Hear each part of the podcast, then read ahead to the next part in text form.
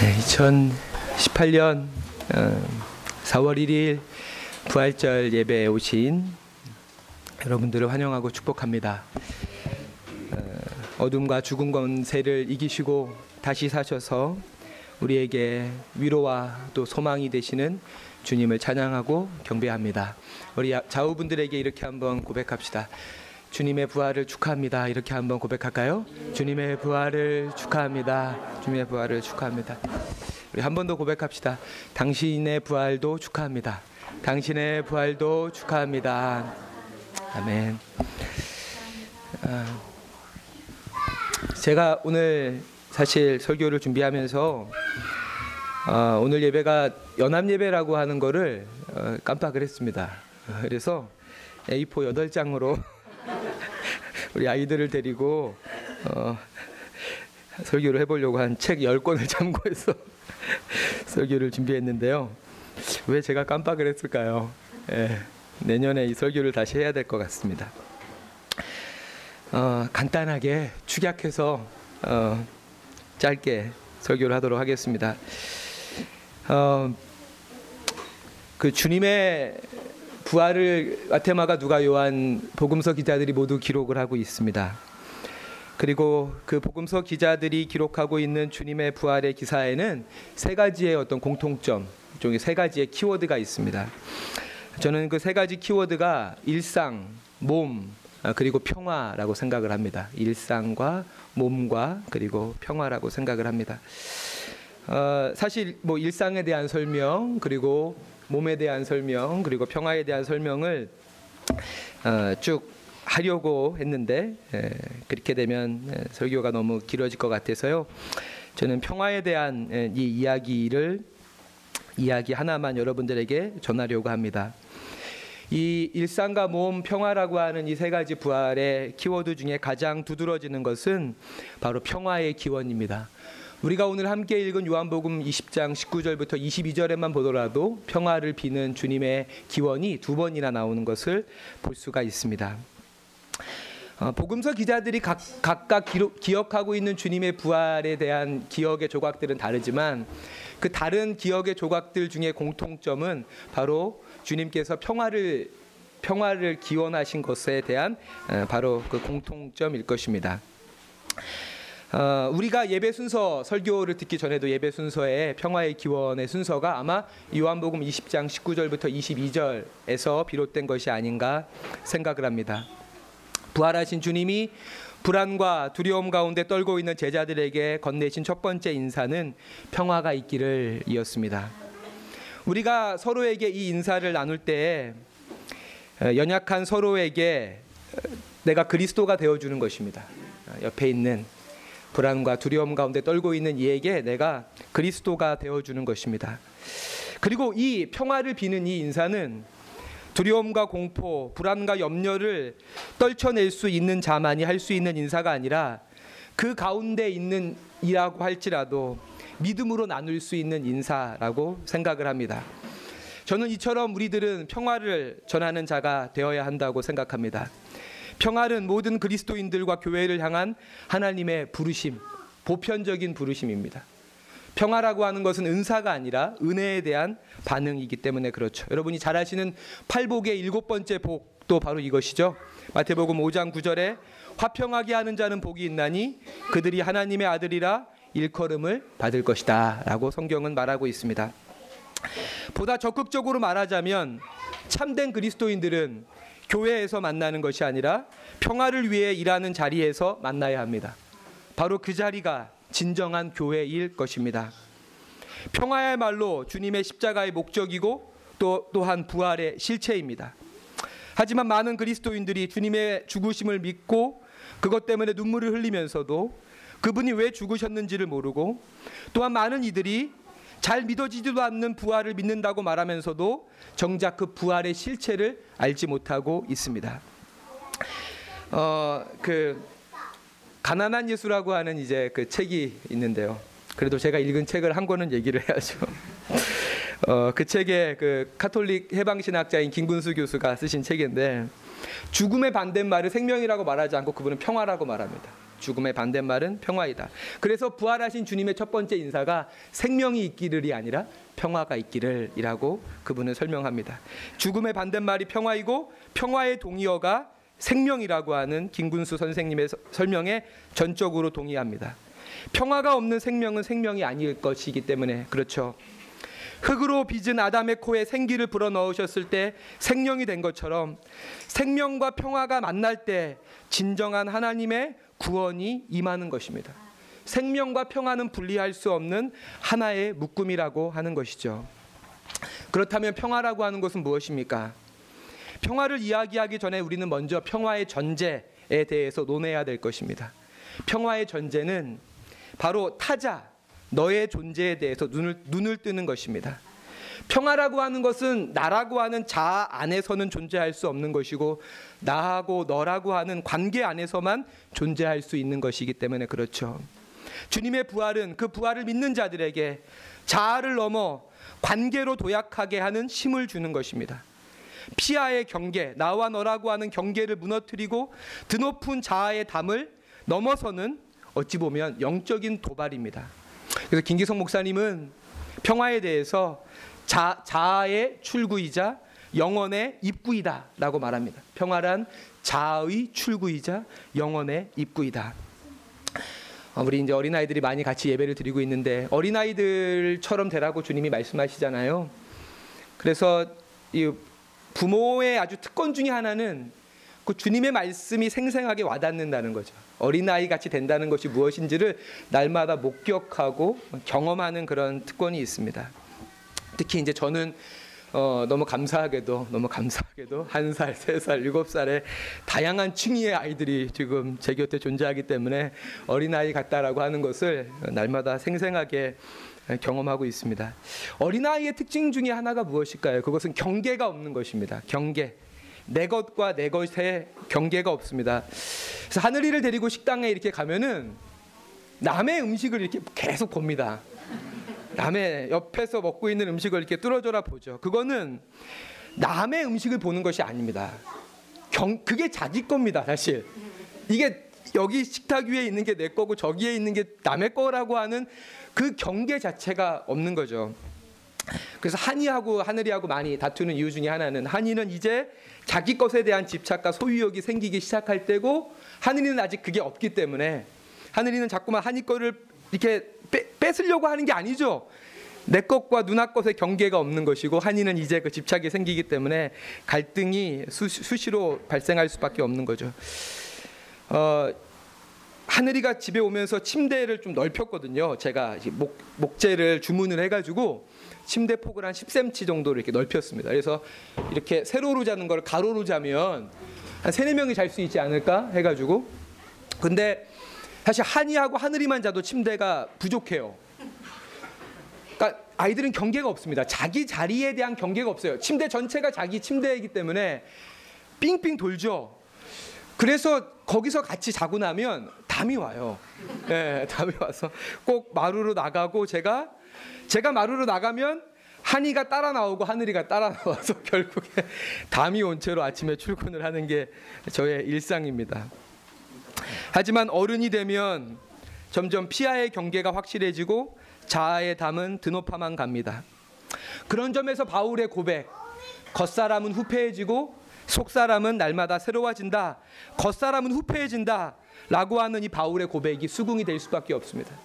자아의 담이 점점 높아지고 피아의 경계가 점점 선명해지는. 하지만 바울은 겉사람이 후패해진다 해서 끝나는 것이 아니라 우리의 속사람이 날마다 새로워진다. 라고 말을 하면서 우리에게 새로운 희망을 이야기합니다. 어, 그 성공의 의그 수장이 있죠. 지금 성공의 의 지금 수장 이전에 수장이 있습니다. 로안 윌리엄스라고 하는 수장이 있는데요. 그분이 신뢰하는 삶이라고 하는 책에서 주님의 부활을 이렇게 이야기하는 내용이 있습니다. 한 인간이 생애에서 하나하나의 실패와 잘못된 경험들은 그 사람을 점점 더 견고한 자기 자신의 감옥에 갇히게 만듭니다. 이러한 순환을 깰 흐름을 뒤집을 무언가가 필요합니다. 인간들이 교류하고 상호작용하는 이 세계 안에서 자기를 내어주기를 두려워하지 않는 담대함이 그, 그리스도의 담대함이죠. 만물의 핵심에 자리해야 합니다. 라고 하면서 바로 자기를 내어주기를 두려워하지 않는 이 담대함, 담대한 그리스도의 죽음과 부활이 자기 자, 자아의 감옥이 점점점 강화되는 이 순환과 흐름을 깰 수 있는 무언가라고 우리에게 이야기합니다. 주님의 부활과 주님의 부활이 역사와 그 안에서 살아가는 우리 개인에게 바로 이 악순환을 악순환을 깰 무언가이며 만물의 핵심에 자리한 담대한 사랑의 영원한 이정표가 되어야 합니다. 그리고 그 이정표는 우리 밖에 있는 것이 아니라 내 안에서 꿈틀대는 것입니다. 그래서 강원룡 목사님도 그 경동교회 돌아가신 강원룡 목사님도 예수님의 부활을 하나님의 대역전극이다라고 이야기하죠. 점점 후패해져 가는 우리의 겉사람을 뒤엎어서 우리의 속사람을 새롭게 하는 점점 드높아가는 자아의 높은 담을 부수고 피아의 경계를 깨뜨리는 하나님의 대역전이 그리스도의 부활 가운데서 우리에게 나타나는 것이다 라고 이야기하는 것이죠. 아까 이야기한 처음에 그리스도의 부활이 말하고 있는 몸, 일상, 그리고 평화는 하나의 강물로 모여드는 지청과 같습니다. 그리고 그 하나의 강물, 이 몸과 일상과 평화가 모여드는 하나의 강물을 저는 역사라고 말하고 싶습니다. 역사. 부활에 대한 믿음이 그저 내 한 몸의 영원한 불멸을 믿고 바라는 것이라면 진시 황제의 바램과 무엇이 다르겠습니까? 진정한 부활은 역사의 부활이고 이웃의 부활이고 온 시대의 부활입니다. 4년 전의 부활절을 기억하십니까? 2014년 4월 20일 역사상 가장 슬픈 부활절일 것입니다. 세월호 사고가 난 지 4일 뒤에 부활절이기 때문입니다. 매년 부활절마다 울려 퍼지던 찬양 예수 부활했으니 할렐루야라고 하는 찬양을 우리는 부, 부를 수 없었습니다. 세월호에서 희생당한 304명의 부활을 바라고 기대하지 않아서가 아니라 그들의 부활을 바라기 전에 우리가 해야 할 일이 있었기 때문입니다. 그리고 아직도 밝혀지지 않은 그날의 진실을 밝히는 그 일을 다한 후에야 우리는 비로소 그들의 부활을 소망하고 천국에서 다시 만나게 될 그날을 기쁨으로 노래할 수 있을 것입니다. 2014년의 부활절은 정말 기억하고 싶지 않은 슬픈 기억이지만 그럼에도 불구하고 그날의 그 기억이 개인적인 부활을 염원하는 것으로만 그쳤던 우리의 부활, 우리의 신앙의 껍데기를 깨뜨리고 이웃의 고통과 역사적 죽음에 눈을 뜨게 해준 진정한 의미에서의 첫 번째 부활이 2014년의 부활절이었다라고 생각을 합니다. 세월호에서 희생된 이들과 지금도 그날의 진실을 위해서 싸우는 이들은 우리의 감은 눈을 뜨게 해줍니다. 언론과 이데올로기와 국가주의라고 하는 눈의 비닐을 벗겨서 이웃과 역사의 고통과 죽음의, 죽음을 직면하게 해주고 부활을 소망하기 이전에 우리가 해야 될 일이 무엇인지를 보게 해주는 것이죠. 2018년 부활절 우리가 반드시 마주해야 되는 역사의 한 순간이 있습니다. 그것은 70년 전에 제주에서 일어난 사건입니다. 제주 4.3 사건을 이 짧은 설교 시간에 다 다룰 수는 없겠죠. 몇 시간을 이야기해도 부족할 것입니다. 남한만의 단독 선거를 통해서 분단이 영구화되는 것을 반대하는 이들은 이들을 국가 권력과 이에 기생하는 우익 단체들이 무참히 살해한 잊어서는 안 되는 슬픈 역사입니다. 1947년 3월 1일부터 시작된 국가의 폭력은 1954년까지 이어져서 당시 30만 명이 안 되던 제주도민의 10%인 3만 명의 목숨을 앗아간 사건입니다. 특별히 우리 한국교회가 이 일을 기억해야 하는 것은 당시에 대학사를 주도했던 경무부장 조병옥이 독실한 감리교인이었고 실제 제주의 현장에서 어린아이부터 어르신에 이르기까지 학살했던 그 우익단체가 영락교회 청년회가 주축이 돼서 설립된 서북청년회라고 하는 단체이기 때문입니다. 그렇게 70년이라는 세월이 흘렀건만 한국 교회는 이 부분에 대한 사과는커녕 여전히 반공의 논리를 재생산하며 평화를 말하는 이들을 빨갱이라고 낙인 찍고 평화의 디딤돌이 아니라 평화의 걸림돌로 머무르고 있습니다. 오늘이 무슨 날입니까? 4월 1일 만우절이잖아요. 부활절이 만우절이라고 하는 사실이 좀 어색하게 다가옵니다. 제가 다음 주에 학교에서 부활절 수업을 해야 되는데요. 근데 좋은 의미로도 저는 해석을 할 수 있다고 생각을 해요. 부활절이 만우절이라고 하는 것은 그것은 그리스도인은 어떤 의미에서 허풍쟁이가 돼야 된다고 생각해요. 어떤 의미에서 거짓말쟁이가 돼야 된다고 생각해요. 평화에 대해서만큼은 평화에 대해서만큼은 하나님 나라의 꿈, 하나님 나라의 비전은 모두가 제살 길만을 생각하며 주위를 돌아보지 않는 이 세상 속에서는 어찌 보면 거짓말과 같고 잠꼬대와 같은 것입니다. 그래서 문익환 목사님이 쓰신 잠꼬대가 아닌 잠꼬대라고 하는 시가 있는데요. 그 시에 이런 내용이 있습니다. 굉장히 긴 시인데요. 역사를 산다는 건 말이야. 밤을 낮으로, 낮을 밤으로 바꾸는 일이라고. 하늘을 땅으로, 땅을 하늘로 뒤엎는 일이라고. 맨발로 바위, 바위를 걷어차 무너뜨리고 그 속에 묻히는 일이라고. 라는 시를 쓰고 있습니다. 1989년 문익환 목사님이 쓰셨던 잠꼬대가 아닌 잠꼬대라고 하는 시가 30년이 지난 지금 현실이 되어져 가고 있습니다. 저는 우리 그리스도인들이 평화의 잠꼬대, 정의의 잠꼬대, 사랑의 잠꼬대를 지금도 되뇌어야 된다고 생각을 합니다. 예수 그리스도의 부활은 어찌 보면 잠꼬대입니다. 어찌 보면 평화의 잠꼬대, 사랑의 잠꼬대. 문익환 목사님이 1989년 3월에 3월 27일 날 북한 봉수교회에 가서 하신 설교에 이런 내용이 있습니다. 민주는 민중의 부활이요 통일은 민족의 부활이라고 믿는 제가 통일을 위해 평양에 와서 부활절 예배에 참석하게 된 것을 기쁘게 생각합니다. 라고 말입니다. 말씀을 마무리하겠습니다. 사랑하는 성도 여러분, 2018년의 부활절이 여러분의 인생에서 행하시는 하나님의 대역전이 되시기를 바랍니다. 점점 드높아가는 자아의 담을 무너뜨리고 더 강력해져가는 자기 중심적인 순환과 흐름을 깨뜨려 자기를 내어주기를 두려워하지 않는 담대함이 바로 그 그리스도의 죽음과 부활이 여러분의 영혼 그 중심에 자리 잡아 아무도 기억하지 않는 과거의 아픈 역사를 기억하며 절망과 회의로 가득한 우리의 미래를 낙관하고 그 과거의 기억과 미래에 대한 낙관 속에서 오늘을 살아가는 참된 부활 신앙의 소유자들이 되시기를 부탁을 드리겠습니다. 기도하겠습니다. 부활하셔서 오늘 우리의 위로와 소망이 되신 주님을 찬양하며 감사를 드립니다. 오늘 우리가 드리는 이 예배와 오늘 우리가 주님 앞에 드리는 찬양과 우리의 기도를 주님 받아 주옵소서.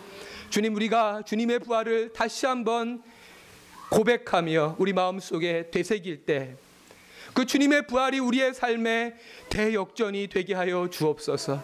점점 높아가는 자아의 높은, 높은 담이 무너지는 시간이 되게 하시고 점점 강력해져가는 자기 중심적 순환과 흐름이 깨어지는 2018년의 부활절이 되게 하여 주옵소서. 그리하여 평화를 전하는 자가 되라는 그 주님의 부르심이 오늘 우리의 삶과 우리 공동체를 통하여 이 시대 속에 실현될 수 있도록 주님께서 함께 해 주옵소서. 하나님 주님의 부활을 기억하고 찬양하는 이 부활절에 저희들 4년 전에 있었던 세월호 사고와 또 70년에 전에 있었던 이 봄의 슬픈 봄의 기억인 제주 4.3 사건을 기억합니다. 이 외에도 아무도 기억하지 않은 채 죽어간 억울한 이들의 죽음을 우리가 기억하고 그 일들의 진상을 밝히는데 우리들이 힘쓰게 하시며 모두가 암울하다라고 말하는 우리의 미래를 그리스도의 다스림 안에서 낙관하고 하나님의 평화와 하나님의 다스림을 선포하며 그 일을 이루어갈 수 있는 저희들 모두가 될 수 있도록 주님께서 함께 해 주옵소서. 감사를 드리며 예수님의 이름으로 기도합니다. 아멘. 아멘.